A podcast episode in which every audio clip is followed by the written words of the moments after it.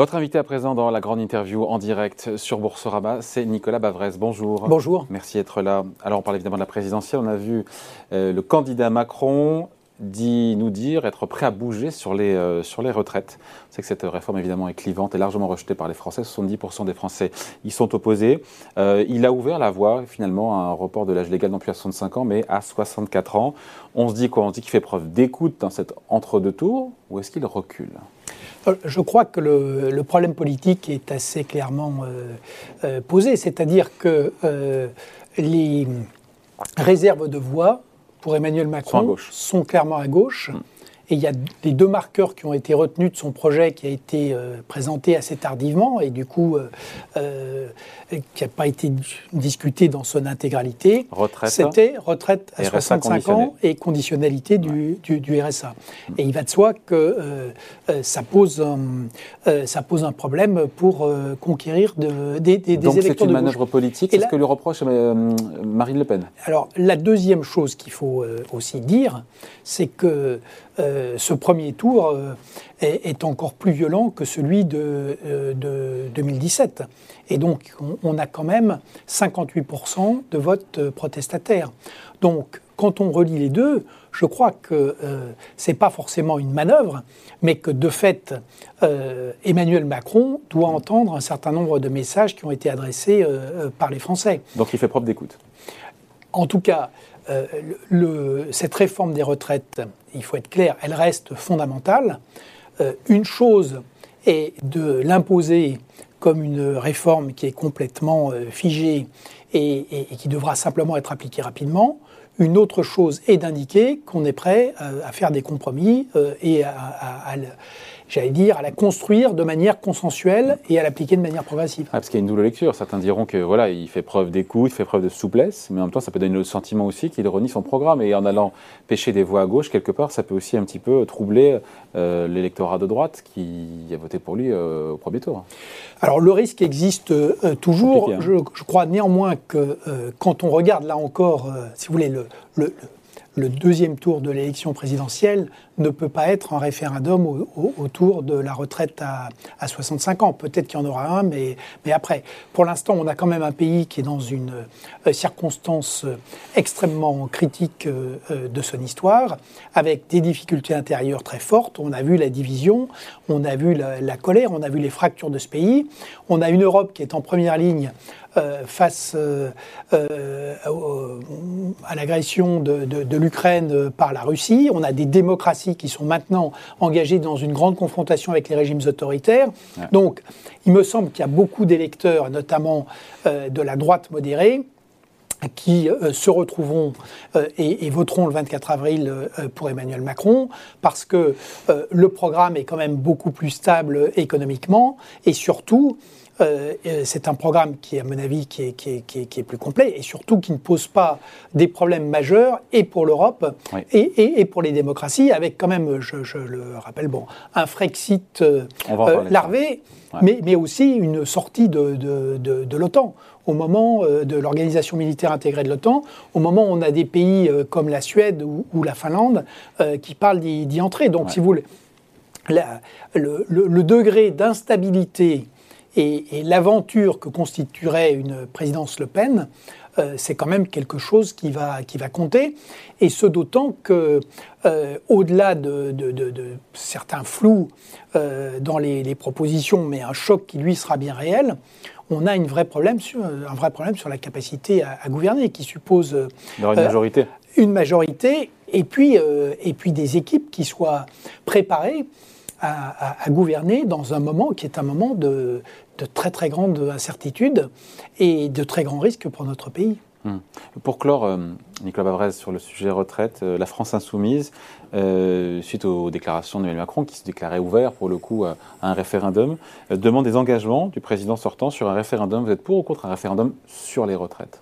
Bah, Ça peut être une manière de. pourquoi pas hein. Donc, ça ne me paraît pas du tout aberrant si vous voulez, un, des grands problèmes, et je crois que c'est là-dessus qu'Emmanuel Macron devrait rassurer, c'est que sa, manière d'exercer le pouvoir a quand même posé beaucoup de difficultés. on le voit avec la manière dont il a y compris en partie fracassé son propre parti ou sa propre majorité. On s'aperçoit qu'il y a quand même dans le pays une crispation énorme le concernant. Et donc, c'est vrai que cette manière très centralisée, autoritaire et technocratique, elle va devoir bouger. Et il me semble que euh, pour mieux associer ce, pouvoir, doit s'ouvrir sur les élus, sur la société, euh, sur euh, les forces économiques et sociales. Donc le référendum fait partie des outils qui sont possibles. Et pourquoi ne pas l'utiliser pour le...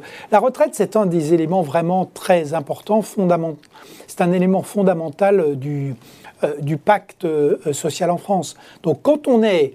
Le but du référendum, c'est qu'il faut l'utiliser quand on est sur quelque chose de, fondamental. Ça peut être les institutions, mais ça peut aussi être effectivement un élément fondamental du pacte, euh, du pacte économique et social. D'ailleurs, Marine Le Pen, pour le coup, sur la retraite, elle maintient, il faut l'expliquer, l'âge légal à 62 ans maximum, 62 ans, mais permet à ceux qui ont commencé à travailler tôt euh, qui sont rentrés tôt dans la vie active, de partir plus tôt, à 60 ans, si tant est qu'ils aient 40 annuités. Par contre, on pourra partir plus tôt, mais sinon on aura une pension moindre. Il n'y a rien de... Elle a bougé, elle aussi, euh, sur la retraite Alors, elle a bougé. Il n'en reste pas moins que le système qu'elle propose est, effectivement très, très, très coûteux. Et, que pour l'instant, c'est une proposition. Il est plus raisonnable qu'il y a 5 ans. C'est une proposition qui n'est pas financée qui coûterait, suivant les estimations, entre. Oui, alors ça, c'est la. Le, chiffrage de l'Institut Montaigne est, plutôt du côté de, de 26 milliards dans toutes ces réformes sur les retraites, ensuite, le diable est dans les détails. Hein. Mm. C'est suivant les, les, droits, que, les droits que, que vous ouvrez. Et c'est vrai que c'est quand même paradoxal à un moment donné où l'espérance de vie continue euh, à augmenter, ou le, euh, de, revenir et de, rabaisser le. C'est uniquement pour ceux qui ont commencé à travailler tôt, en même temps, qui, peut être contre. Quand on a commencé à travailler très tôt, euh, dans des métiers difficiles, partir plus tôt. Après, la question, c'est est-ce qu'on a bien une pension complète ou pas hein Oui, mais si vous voulez, le, ensuite, le problème d'un régime de redistribution auquel nous tenons tous, c'est que ça ne peut pas être en, déséquilibre, parce que sinon on spolie euh, les, générations de, les générations futures. Le déséquilibre est léger, on a les chiffres de 2021, c'est 2,6 milliards d'euros pour le déficit de la branche de la sécurité sociale, la branche retraite, et le régime euh, des complémentaires privés est excédentaire d'autant, du même montant, 2,6 milliards d'euros.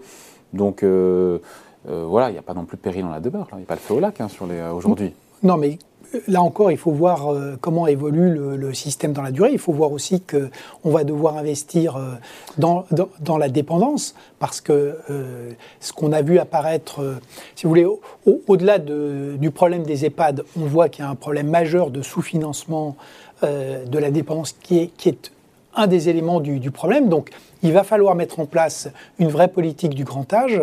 Et, donc là encore, il y, a des, choix à faire. On ne peut pas tout faire.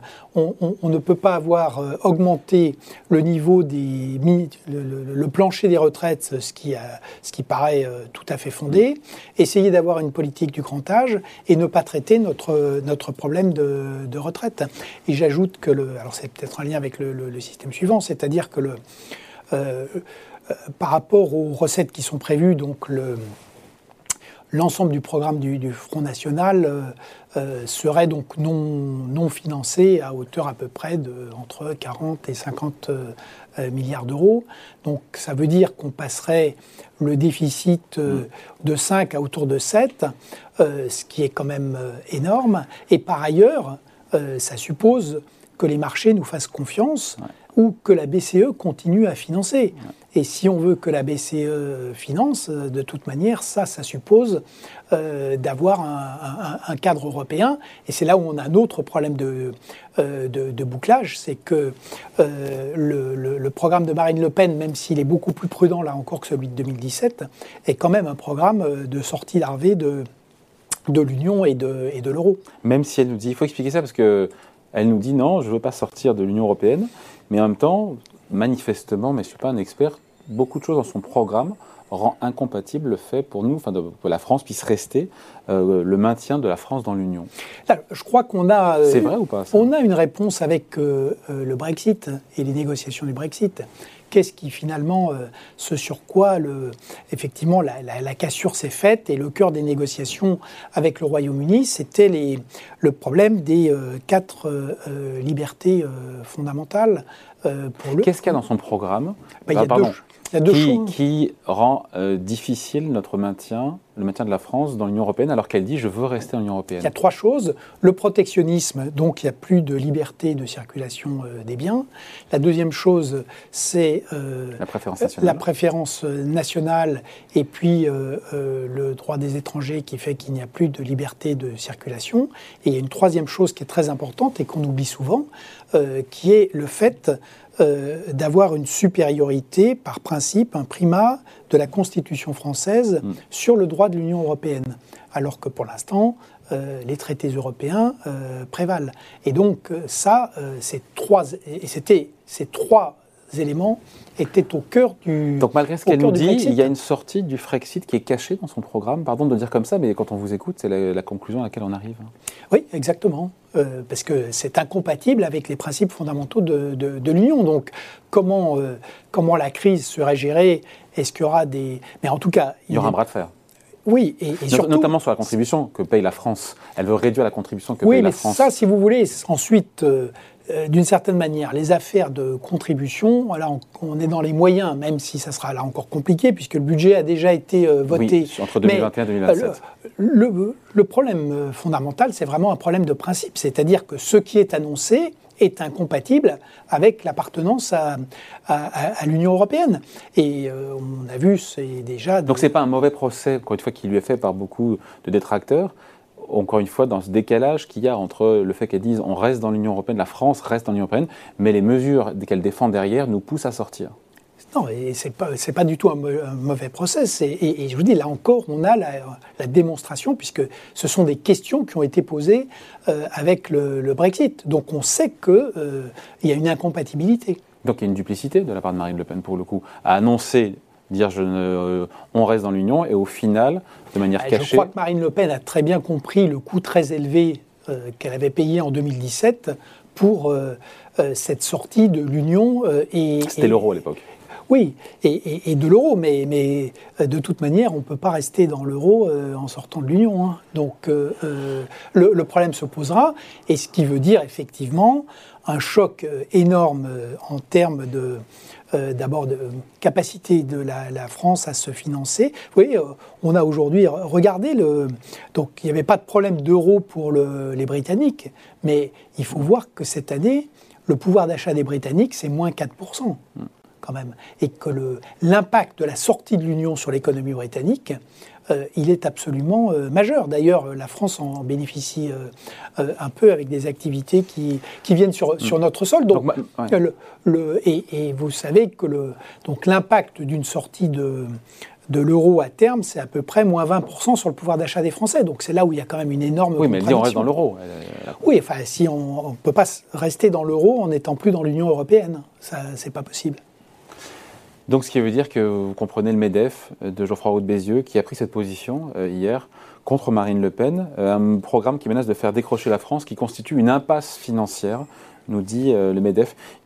Donc, il y a des raisons d'être inquiet pour l'économie française si Marine Le Pen était élue parce qu'elle a quand même vachement arrondi les angles, encore une fois, pas de sortie de l'euro, remboursement de la dette, on honore la dette de la France. facialement, facialement, oui, mais, mais dans la réalité, on, reste avec un, un programme qui est un programme de euh, rupture majeure avec ce qui a été l'environnement, le cadre de l'économie française.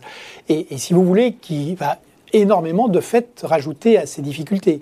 C'est vrai qu'on a un pays où l'économie a, décroché, mais euh, on a quand même quelques progrès qui ont été faits aujourd'hui sur le, le, euh, secteur privé et qui seraient, voulez, le, le paradoxe, c'est que euh, les progrès qui ont été faits sur le secteur privé, on peut penser quand même euh, les, grandes entreprises, l'attractivité de la France, euh, la French Tech, bon, tout ça serait annihilé. Et en revanche, l'autre élément du, programme de, Marine Le Pen, c'est qu'il y a une sanctuarisation complète du secteur public. Or là, on sait qu'il y, a des réformes à faire. Des réformes à faire pas du tout, j'allais dire, des réformes hostiles au secteur public, mais bien au contraire. Mais on ne peut pas avoir un système éducatif, un système de santé, une justice, une police qui coûtent de plus en plus cher et dont les performances sont, de plus en plus médiocres. Donc il y a des choses à faire. Et, c'est vrai que ce qui est proposé, c'est une espèce de, sanctuarisation complète de, tout ceci. Donc il ne fait pas de doute qu'on aura une aggravation de la crise française, on a une crise européenne, et puis on a un camp des démocraties qui sera quand même euh, télescopé par les positions de Marine Le Pen euh, sur la Russie, sur euh, les... Elle n'a pas pâti jusqu'à présent. Sur les sanctions. oui, mais si vous voulez, c'est le, le côté mystérieux de ce premier tour, et je pense que c'est pour ça aussi que les Français le jugent sévèrement. le grand paradoxe, c'est que les deux finalistes sont finalement ceux dont on a le moins discuté euh, les propositions. Marine Le Pen, parce qu'elle a fait une campagne en dessous du radar, euh, très proche du terrain, et d'ailleurs ça s'est révélé un choix euh, politiquement gagnant. Emmanuel Macron, parce qu'il est rentré extrêmement tardivement en, en, campagne. et c'est vrai que, y compris sur la, partie de la Russie et de, des, liens avec Vladimir Poutine, Éric Zemmour a fait une sorte de, de bouclier, dirait-il. Mm pour protéger euh, euh, Marine, le Pen de ses, de ses liens de, de, proximité avec le, avec le régime russe. Et donc aujourd'hui, euh, quand on rajoute tout ça, si vous voulez, ça fait un ensemble de risques absolument, absolument majeurs. Nicolas je parlais du MEDEF, mais il y a ce sondage IFOP qui est intéressant qui montre que 56% des dirigeants d'entreprises voteraient pour Marine Le Pen au second tour, sondage IFOP. C'est-à-dire que les petits patrons ne sont pas sur la même ligne que le patronat et que le MEDEF. Il y a des, si vous voulez, le, quand on parle de pays fracturés, euh, les fractures, elles passent dans tous les, dans tous les milieux. Euh, et donc, bien sûr, euh, il y a aussi toute une partie de ces, ces, petites entreprises de ces, qui souffrent énormément. Et il y a beaucoup de, et il y a beaucoup de, il y a beaucoup de colère.